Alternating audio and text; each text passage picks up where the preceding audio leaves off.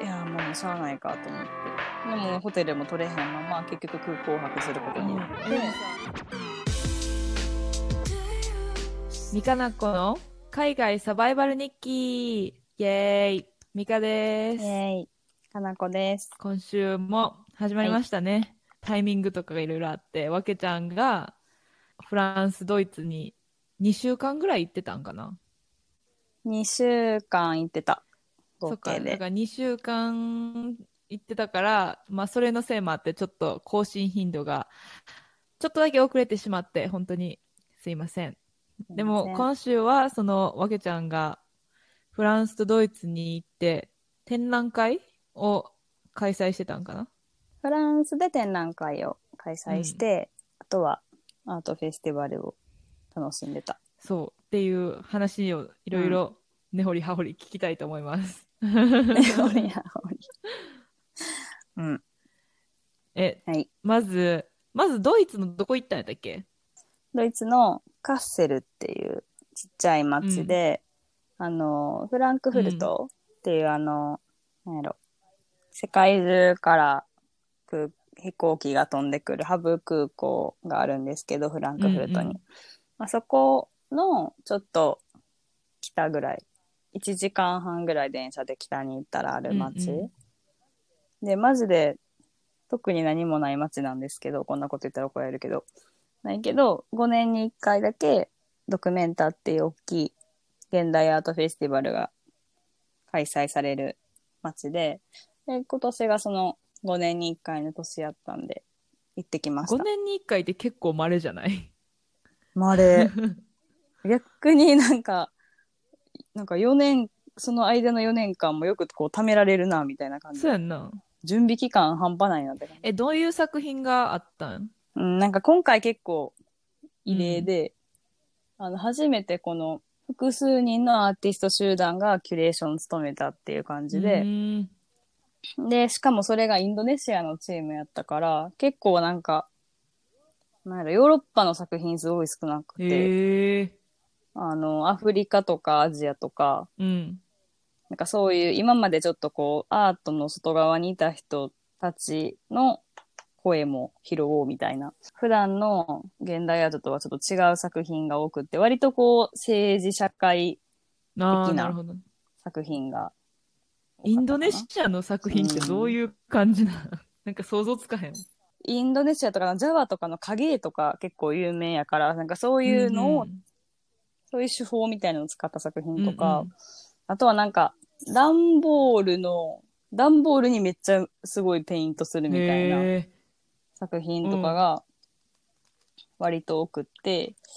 テーマとかはテーマとか作品が伝えたいことみたいなのは割とこう面白いかなと思って見てたけどやっぱりなんか私が好きなアートとはちょっとかなりかけ離れてるから めっちゃこううんうん頭を悩ませながら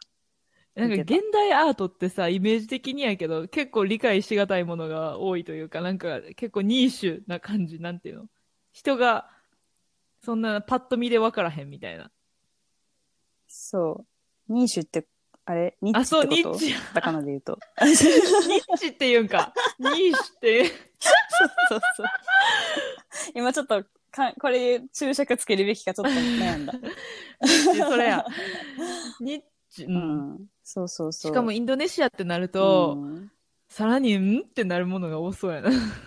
そうね。だからなんか、はっきり言ってしまうと、そんなにこう作品として美しい作品っていうわけではなかったから。え、例えばどんなん？うん。もちろん美しいものもあったけど、うん、なんやろ。例えばほんまにもう、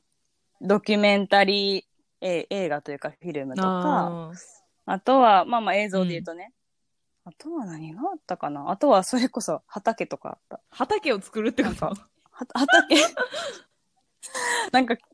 アートフェスティバルって結構こう、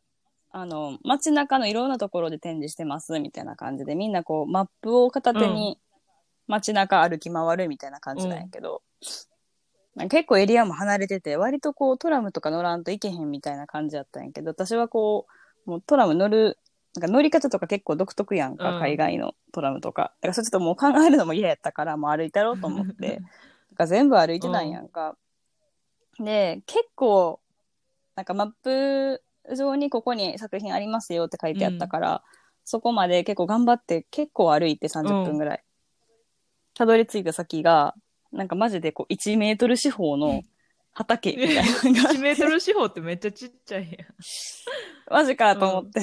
しかもなんかそのコンセプト、なんかその作品他にも実は他の場所にもあったから一回見てたんやけど、うんなんかそこにもあって、で、なんかコンセプトは、なんかこう都会の中で、ここだけはそのいろんな生物たちのシェルターみたいな。ここではこういろんな生物たちの多様性を認めるみたいな、みんながいろんな虫とか、そういうのが生きられる場所みたいな。コンセプト。が書いてあって、まあまあわわかる、わかるんやけど、30分歩いてたどり着いた先がこれか。って、こうなんか一人でこう、噛み締めながら 歩いてた。え、そのカッセル自体はちっちゃい町やねんな。ちっちゃい町、だからもう、一応観光名所っていうのが、まあ、ないわけじゃないんやけど、結構そこに行くには結構山の中行かなあかんとか、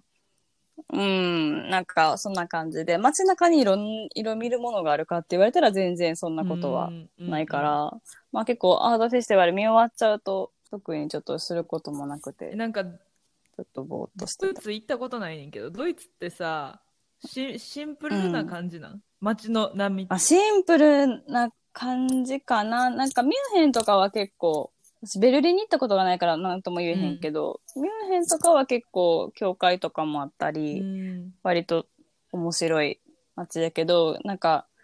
私が結構宗教美術やってたっていうのもあるんやけど、結局プロテスタントが入り込んできた街はもうだいぶシンプルになっちゃってる。えー、なんか、もうそういう装飾が、装飾が嫌うというか、キラキラしてるとかを真面目な感じやから、で、あとその国民性も相まって、なんか結構、なんかシンプル。ねなんか四角い建物が多いイメージやわ。うーん、なんか建て建築で言うと結構面白くって、うんなんかそれこそバウハウスとかああいうのを輩出してるから、割となんか可愛い建物とかはおもし、いっぱいああ、って、そうなんや。面白い。うんうん。で、美術館とか行くとそれはそれで面白いんやけど、なんか、それこそウィーンとかパリとかああいう感じで、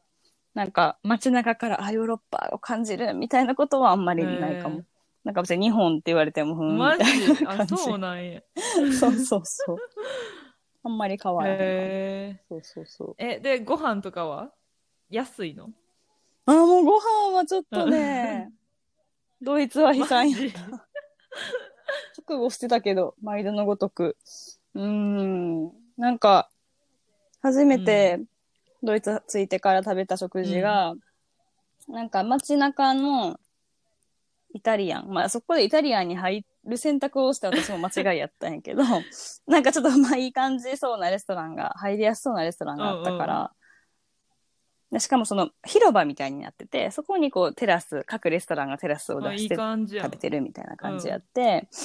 で、まあ入って、もうどうしようと思って、私としてはプレートみたいな感じで、こう野菜も入ってるし、肉も入ってるみたいなのが食べたかったんやけど、イタリアンやからそんなものないって言われて、もうピザか、パスタか、あとサラダやって言われて、で、まあサラダもなと思って、結局、えっ、と、パスタにしたんかな。うん。で、何にしようと思って、アラビアータにして、うん。で、そのアラビアータがもうなんか、味がないみたいな。なんかドイツの食べ物って、その、なんか、おえってなるようなまずさとはちょっと違って、例えばその、東南アジアとかの、なんか、匂いやばいとか、なんかそういうのじゃなくって、シンプルにこう、なんか、味がないみたいなあ料理イギリスみたいな感じや。おあーなんか多分そんな感じだと思う。で、アラビアータやから一応唐辛子とか入ってるから、ほんまに唐辛子の味しかしいひんくって、うわ、もうこれ、マジかと思って、もう、いっぱい塩とチーズかけて、食べて、もうそこからもうなんかすごい誓って、もう外食でそこそこのお金払って食べるのやめようって思って、もうそこからはなんか屋台で軽いもん買うとか、もう家でなんか、家っていうか泊まってたとこでなんか作ってあ食べるとかだけ。まあ作作ったっていうかなんかスーパーで買ったもん温めて。ちょっと食べるみたいな。え、物価って高いの？ていう。いや、まあ高いんじゃないかい？どうかな？まあ、後で行ったフランスよりはまだマシやったけど、まあでも、全然高い。日本に比べるとやんな。うん、うん、うんうんうん。そうなんや。え、でさ、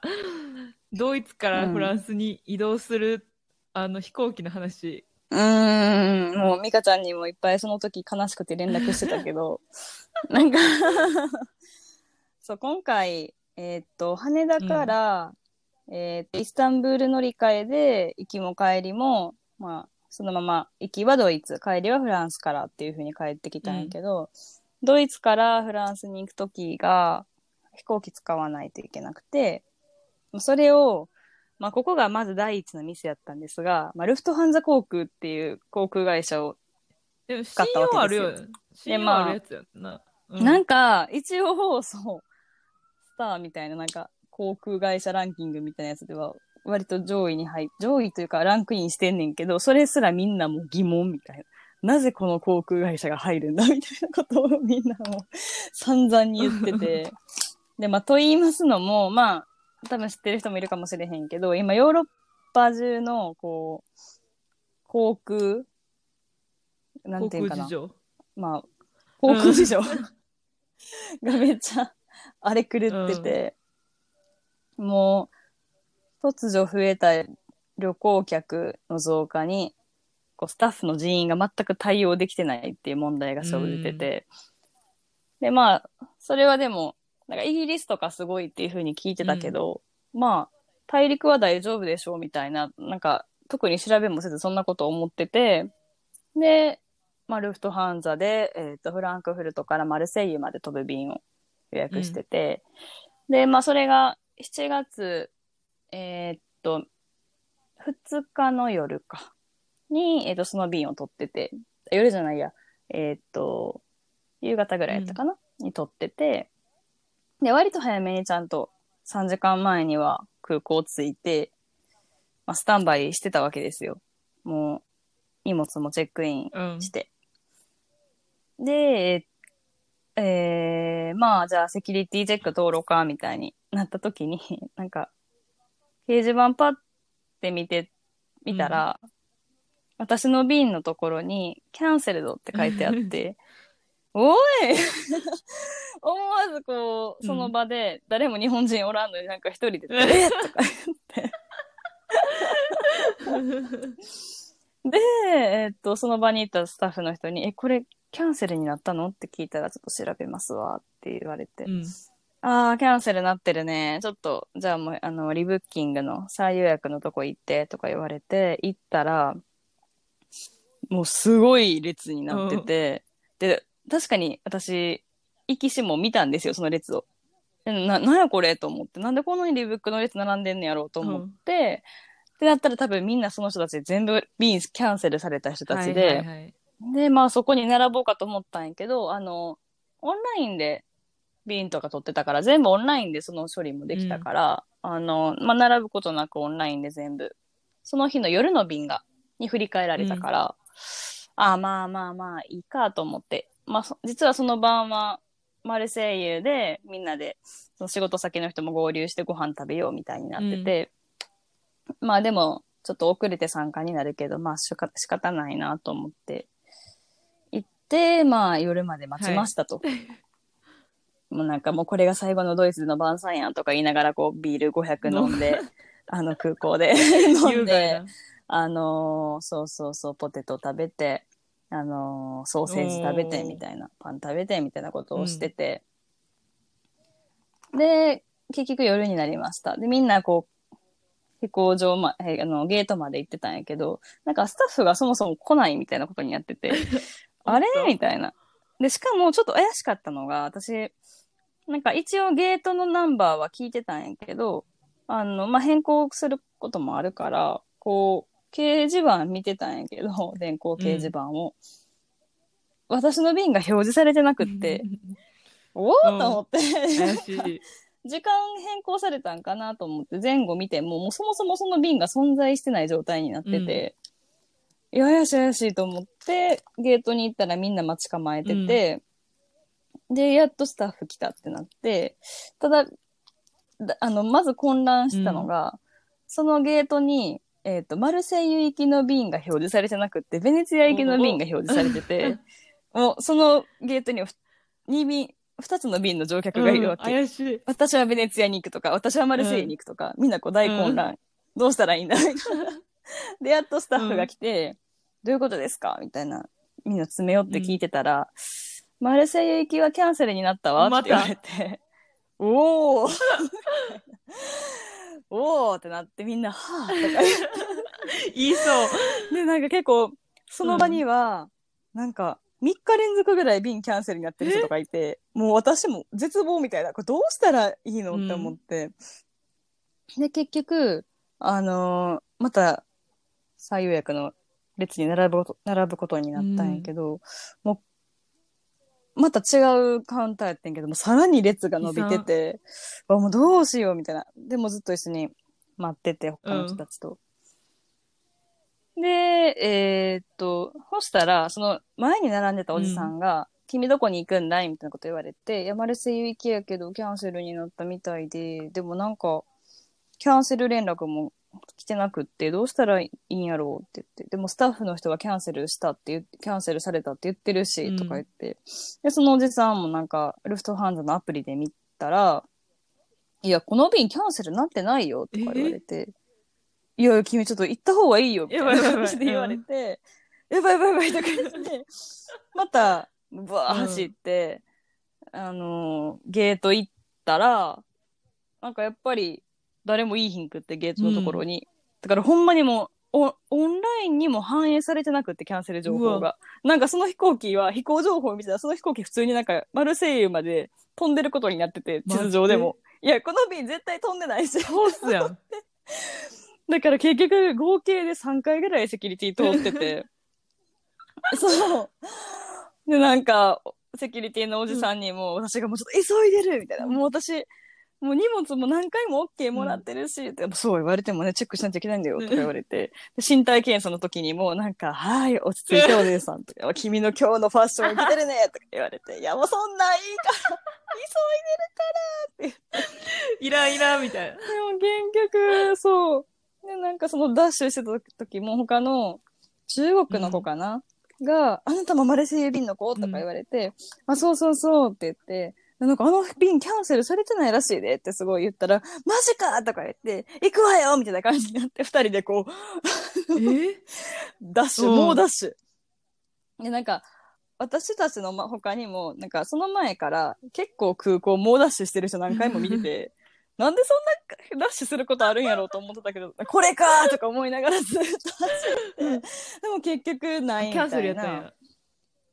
まあ、ことを、そうそうそう。で、もうしゃあなし、またさっきの列に戻ったら、もう空港職員というか、ルフトハンザの職員が来て、いやもうここには並ぶなって言って、もう並んだって職員はどうも対応できないんだから、もう、ルフトハンザが全部保証するから、もうとりあえずホテル取って、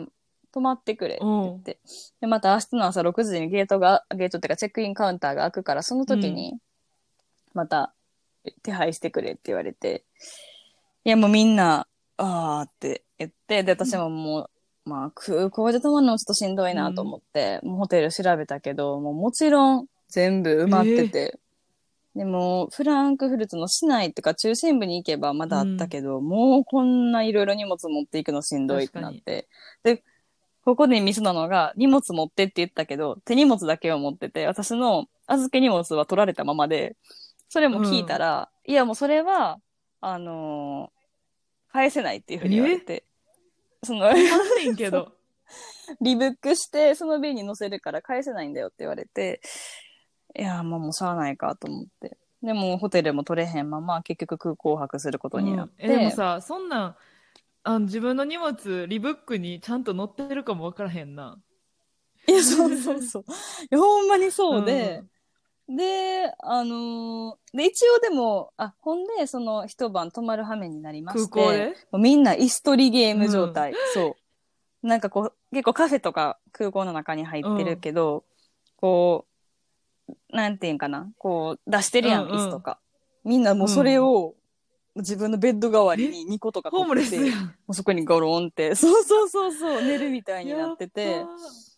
でもほんまに椅子が一個も見つからへん状態になっちゃって、どうしようと思ってもう探し回ってかろうじて一個見つけてでそこに「ここ座っていいですか?」って言って、で「あいいよいいよ」すごいポルトガル人集団の中やあポーランドかポーランド人集団の中やったんやけど、まあまあ快く迎え入れていただき、もうでも1個しかないから椅子が。1個の椅子と1個のテーブルやったから、もうなんか授業中に寝てる人みたいにねこうこうう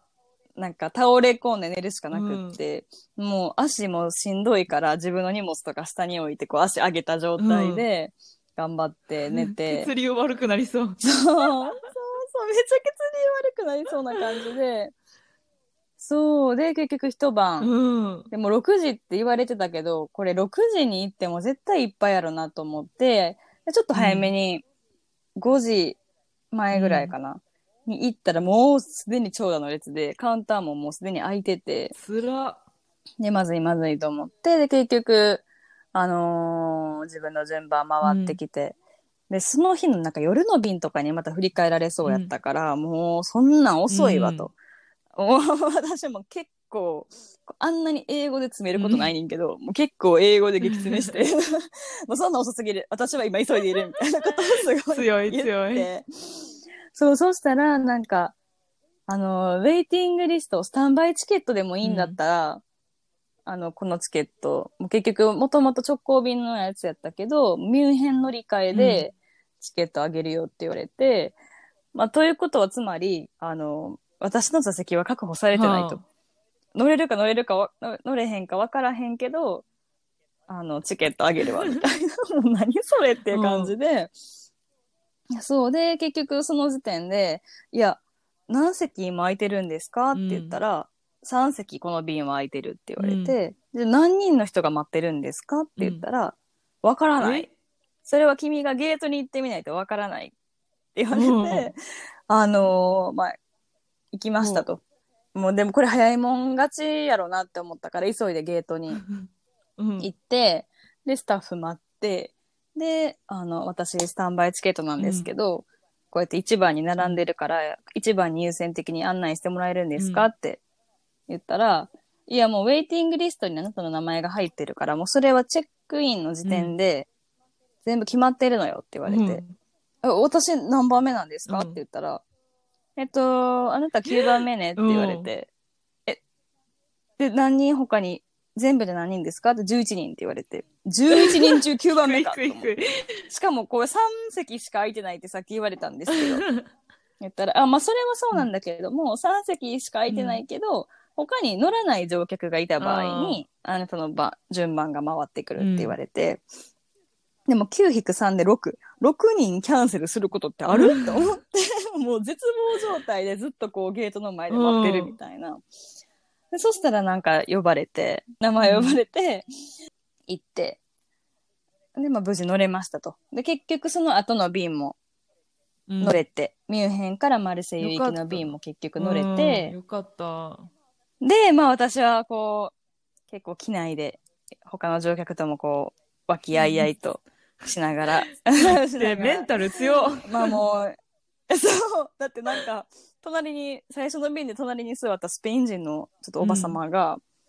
もうスペイン語でいっぱい喋ってくるわけ。でしかも結構困ってはって、なんかスマホが使えないみたいな。結局原因は多分 SIM の入れ替えがなんとかで、はいはい。結局それを私は英語で喋んねんけど、英語はあの方は分からへんかったから、お互い英語とスペイン語でなんかもう身振り手振りみたいな感じで、で結局 SIM の入れ替えまで全部やってあげて、そしたらめちゃめちゃ、なんかありがとうみたいに。グラシアスみたいな。で、なんかまあすごい、あ、やっぱり私、いいことしてるんやな、みたいな。なんかすごい、すごいこう自分はこんな悲惨な状況やけど、いいことをして喜んでもらえてよかったなって、なんかそんな思いで、まあマルセイユにも無事着きまして、まあ荷物のレーンに行って、もうやっと荷物も受け取れるって思ったら、その時点でメールが来て、あなたの荷物乗ってませんわ、みたいなメールが来て、終わった。悲惨すぎやろ。そう。あなたの荷物載せてませんし、なんか追跡のリクエスト送ってね、うんみたいな、来て、いや、もうやっぱり案の定、もうそりゃそうやろってなって。やばそう。でも結局、あのーこんな荷物で、こんな特徴があるので、いつ、いつまで、いついつまでとか、どこ宛てに届けてくださいっていうことまで案内したけど、まあ結局それから5日間手元に戻ってこず、怖っ。もう、しかもなんか、届ける予定やった日、発送予定やった日に、あのーその配送業者が、業者が倒産したらしくて、なんか、ちょっと待って。なんか私、不運が重なりすぎて、もうよくわからへん状態になってて。倒産ってさ、そんなポンポンあるわけじゃないからさ、いや、え？ーそうそうそうそう。それは悲惨すぎるやろ。なんかすごい今回呼び寄せてんな、引き寄せてんなと思って。引き寄せてるわ。で、まあ結局最後はその、現地の友達が、もう、もうしゃあないから取りに行くしかないって言って空港まで取りに行ってくれて、取り返してたんですけど、多分あれ待ってたら私は多分フランス滞在中一回も自分の荷物を見ることがなく、そのまま帰ってた。から。マやろ。